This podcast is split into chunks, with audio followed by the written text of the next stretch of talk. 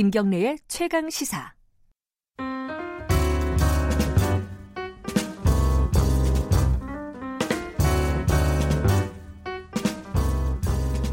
네, 어, 더 나은 미래를 위해서 오늘의 정책을 고민하는 시간입니다. 김기식의 정책 이야기 식스센스.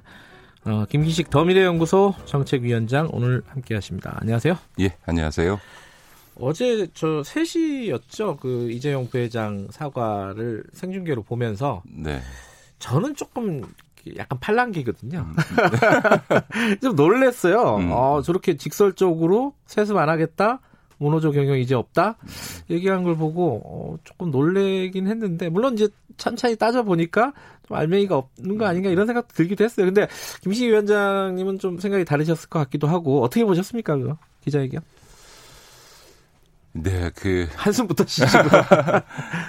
예, 속빈 강정이라는 말이 있잖아요. 예, 예. 어, 지금까지 그 삼성의 이병철 그 할아버지 때부터 네. 이건희 이재용까지 어, 오너 일가가 사법 처리에 직면했을 때 사과한 게 총 여섯 번인데요. 네. 그 역대 사과 중에서 가장 구체성이 없는 사과문이었다. 아, 오히려요? 네. 가장? 네. 오, 어떤 부분이 그, 렇게 보이셨어요? 아니 이제 그 할아버지 이병철 회장이 이른바 1960년대 사카린 밀수 사건 네, 예.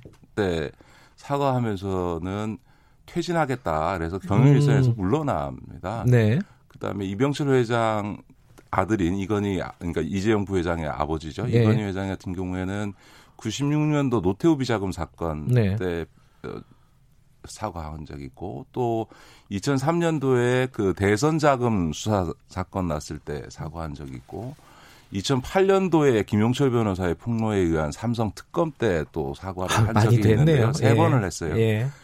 그때는 그래도 뭐 구조조정본부를 해체한다든지 아하. 뭐 예를 들면 전략기획실을 해체한다든지 본인이 물러나겠다든지 부당하게 얻은 이익은 다 사회에 환원하겠다든지 이런 걸 음. 얘기- 얘기를 했습니다. 네.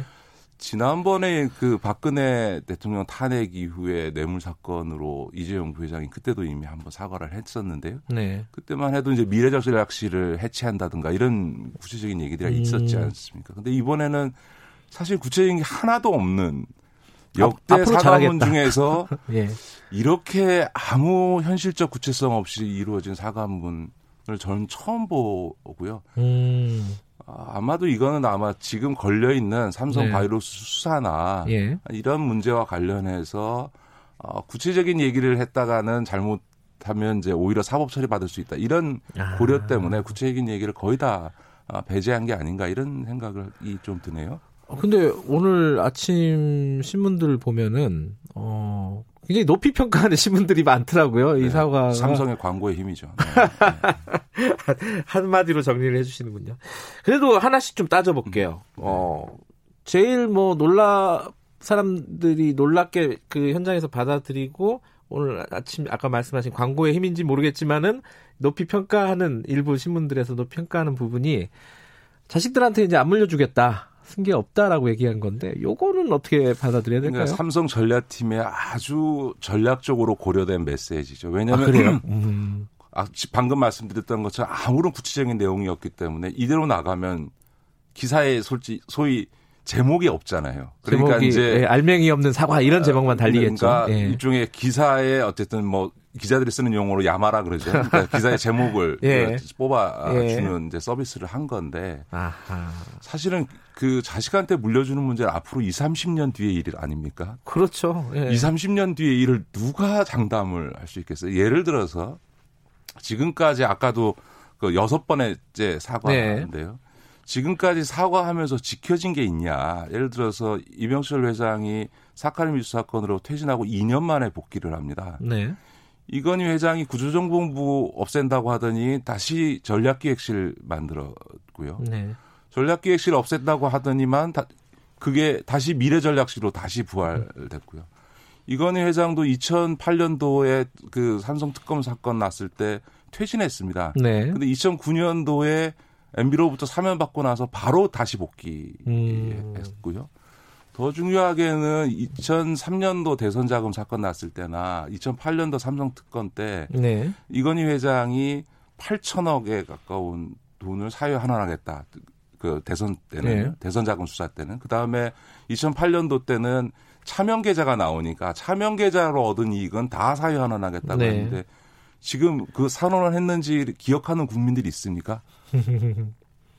그러니까 불과 2년 뒤에 퇴진했다가 복귀하는 일이 반복돼 왔고 네. 사회의 재산을 환원하겠다고 하고 또 집행하지 않았는데 30년 뒤에 자식한테 물려줄지 말지에 대해서 언급한 게 도대체 음. 무슨 의미가 있나? 의미 없다 이런 이런 말씀이시군요. 두 번째는 예. 경영권을 승계하지 않겠다.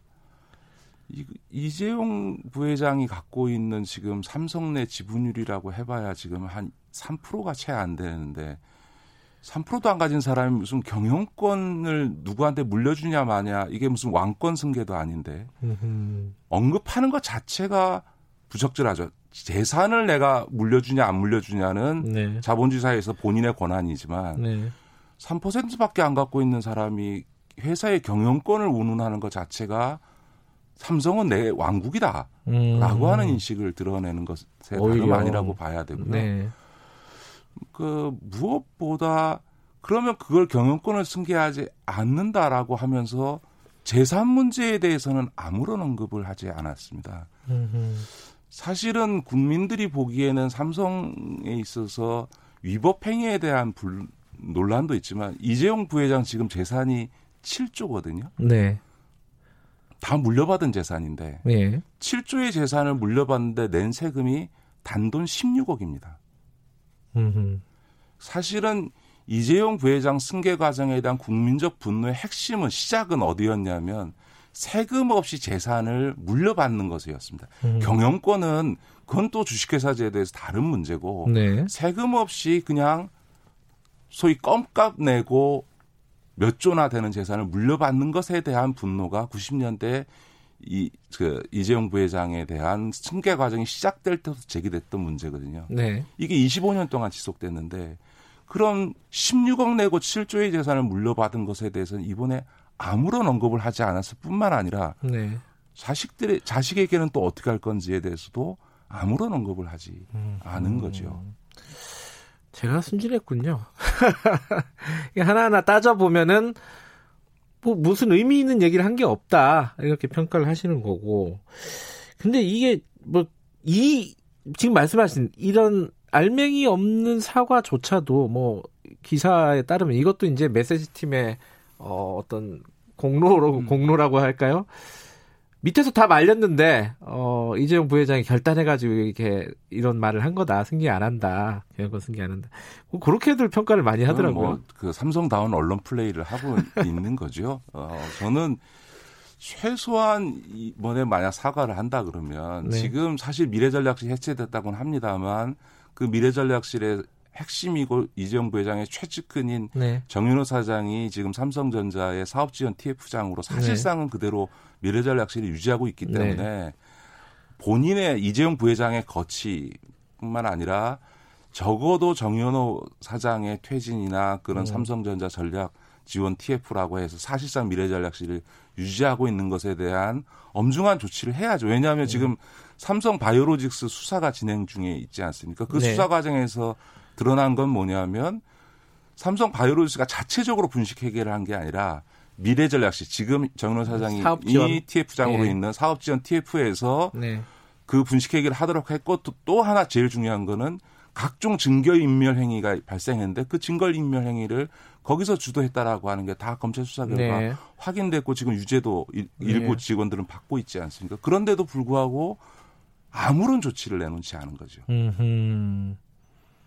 위법 행위에 대해서 앞으로 없겠다고 얘기하는데 위법 행위를 숨기기 위한 증거 인멸 행위를 한 것에 대해서는 아무런 사과도 없을 뿐만 아니라 그 증거 인멸 행위를 주도한 조직 그 책임자를에 대해서 아무런 언급을 하지 않았는데 앞으로 위법 안 하겠다. 더 잘 숨기겠다. 이런 뜻으로 안 걸리겠다는 거냐? 안 걸리겠다는 거냐? 예. 그리고 또 하나가 이제 문호조 경영입니다. 이제 뭐 사실 이제 80년 넘게 어 뭐 삼성 문호조 경영의 원칙을 지켜왔다. 뭐 이게 네. 이렇게들 많이 했잖아요. 근데 어찌 됐든 앞으로는 문호조 경영이라는 거 없다. 어 노동 삼권 준수하겠다. 이렇게 얘기를 했어요. 이건 문호조 경영 할 수가 없죠. 왜냐하면 지금까지 문호조 경영이 단순히 그냥 삼성의 힘으로만 된 게 아니라 이번에 그 삼성 노조 파괴 네. 공작에 대한 검찰 수사 과정에서 다 드러나지 않았습니까? 노동청이라든가 경찰청 그렇죠. 네. 공무원들 다 뇌물로 매수해서 그들을 협조자로 해서 사실은 노조를 막아왔던 건데 지금 문재인 정부 들어서서 더 이상 경찰을 매수하거나 어 노동부 근로감독관을 매수해 가지고 삼성의 노조를 막을 수가 없잖아요. 그러니까 시대가 이미 무노조 경영을 할 수 없는 시대가 음. 됐다. 네. 라고 하는 것을 받아들인 거라고 봐야 되고요. 음. 적어도 조금 더 적극적이라면 노조를 설립하는 과정에서 해고된 노동자들을 음. 그런 복직시키겠다라는 정도의 구체적인 언급은 음. 적어도 해야 되는 거 아닙니까? 진심 어린 노조를 문제를 관련해서 마음의 상처를 얻은 음. 분들에게 진심으로 사과한다라고 하는데 그분들을 복직하겠다는 소리는 안 하는 음. 이 사과를 과연 어떻게 받아들여야 될까? 네.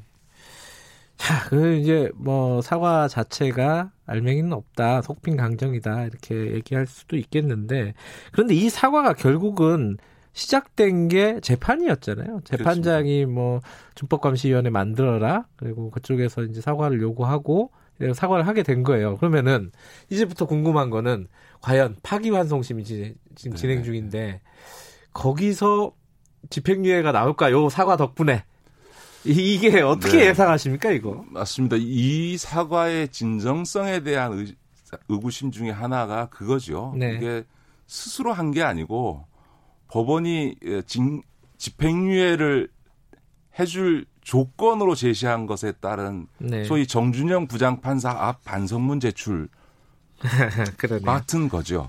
저 집행유예 해주세요라고 네. 하는 네. 어, 소위 이제 재판 선고를 앞둔 피의자들이 일반적으로 제출하는 반성문 같은 거를 이제 네. 제출한 건데 저는 법원 판사들 이전에 내일 아마 그 삼성 준법 감시위원회가 회의를 해서 어제 이재용 부회장의 사과에 대한 입장을 발표할 예정인 것으로 알고 있습니다. 네.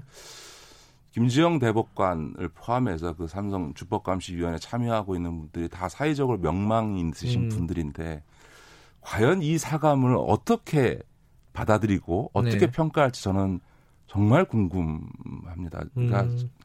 앞서 말씀드렸던 것처럼 제가 어, 지난 40년 동안 삼성 오너일가 여섯 번에 걸친 예. 사과문을 발, 봤습니다만 이렇게 속빈강정 같은 사과문을 놓고 네. 과연 준법감시위원회 위원으로 참여하신 분들이 어떤 평가를 내릴지가 일단 관건이고요. 네. 거기서 미흡하다 이런 평가를 받으면 정준영 부장도 음. 어, 받아들이기가 어렵겠죠. 준법감시위원회 평가가 또 관심이 가네요, 진짜. 어, 그렇습니다. 예, 요거 한번 기다려보고요. 그거는 그 내일 준법감시위원회 평가에 대해서는 준법감시위원회 참여하는 분들, 정, 김지영 대법관, 네. 전 대법관을 포함한 이분들이 그 평가에 대한 사회적 책임을 져야 되는 거고요. 음. 정준영 부장도 저는 과연 이 속빈강정 같은 반성문을 가지고 집행위원 집행유예를 선고할 수 있을까에 네. 대해서는 잘 모르겠습니다. 음. 왜냐하면 사실은 이 반성문에는 이런 대목이 나옵니다. 에버랜드와 SDS 등으로 인한 논란이 네. 있었다 이렇게 얘기하는데 명백한 위법으로 SDS에 대해서 불법 판결이 났습니다. 네. 근데 그렇게 불법이 확실하게 판결로 확정돼 있는 사안에 대해서도 논란이라는 표현으로 위법 행위에 대해서 인정하지 않고 네. 넘어갔거든요. 뇌물수수 사건에 대해서도 재판 중이다라고 했지 네. 구체적으로 그 위법 행위에 대해서 반성하거나 인정하지 않고 있거든요. 네. 과연 이런 반성문을 갖고 앞으로 잘하겠습니다. 앞으로 죄짓지 않겠습니다. 앞으로 위법하지 않겠습니다. 라고 하는 걸 갖고 집행유예를 할 수 있다면 대한민국의 집행유예 안 받을 피의자는 아무도 없겠죠. 지금 현재 재판을 받고 있는 거나 수사 중에 삼성 바이오로직스 수사에 대해서도 아무런 언급을 하지 않으면서 앞으로 위법하지 않겠다라고 네. 하는 것만 갖고 집행유예를 정준영 부장판사가 할 수 있을까에 대해서는 저는 좀 지켜봐야 되지 않을까 싶습니다. 삼성 커뮤니케이션 팀에서 이 방송을 들었으면 굉장히 아프겠네요. 속이 뜨끔뜨끔하겠는데요. 그리고 저는 이제 또 하나 지금 관심이 예. 검찰의 반응입니다. 지금 삼성 바이오로스 수사가 수사 중이죠. 예. 지금 막바지로 가고 있는데 오늘 이 그 사과문 발표가 있었고 어제, 어제? 예. 그다음에 이제 아직 지금 정준영 부장 판사의 재판은 진행되지 않습니다. 네. 왜냐하면 특검이 내놓은 재판부 기피 신청으로 인해서 대법원에 네. 지금 재항고돼 있는 상태거든요. 그런데 만약에 이달 말에 삼성 바이오로직스 분식회계의 사건 관련해서 이재용 음. 부회장이 소환되고 검찰에 소환되고 네. 고 소환된다고 계속 네. 나오더라고요. 거기서 네. 수사 결과 이재용 부회장의 삼성 바이오로직스와 분식회계와 관련해서 위법의 책임이 있다고 네. 기소하는 상황이 벌어진다면 지금의 이 사과문이 도대체 무슨 의미가 있을까? 저는 검찰의 반응도 굉장히 어, 관심이 갑니다. 알겠습니다. 자, 어, 어제 이재용 부회장의 사과를 조금 자세히 좀 뜯어봤습니다. 예, 뜯어보니까 제가 생각하지 못했던 어, 여러 가지 의미들을 다시 한번 좀 생각해 볼 기회가 된 것 같습니다. 사실은 오늘 고용보험 얘기를 좀 하고 싶었는데, 그, 김시 위원장께서 계속 네네. 네. 이 부분을 강조했잖아요. 고용보험을 네네. 네, 확대해야 네. 된다. 네네. 지금 정부에서 그 얘기를 꺼내고 있어요. 근데 여러 가지 논란들도 나오고 있거든요. 재, 재원 문제, 그리고 형평성 문제. 이 얘기를 듣고 싶었는데 여기 다음에 들어야겠 것 같습니다. 네, 오늘 삼성 알겠습니다. 얘기가 좀 길어졌어요. 자, 네, 네. 여기까지 듣겠습니다. 고맙습니다. 네, 고맙습니다. 김기식 더미래연구소 정책위원장이었습니다. 김경래의 최강시사 듣고 계신 지금 시각은 8시 46분입니다.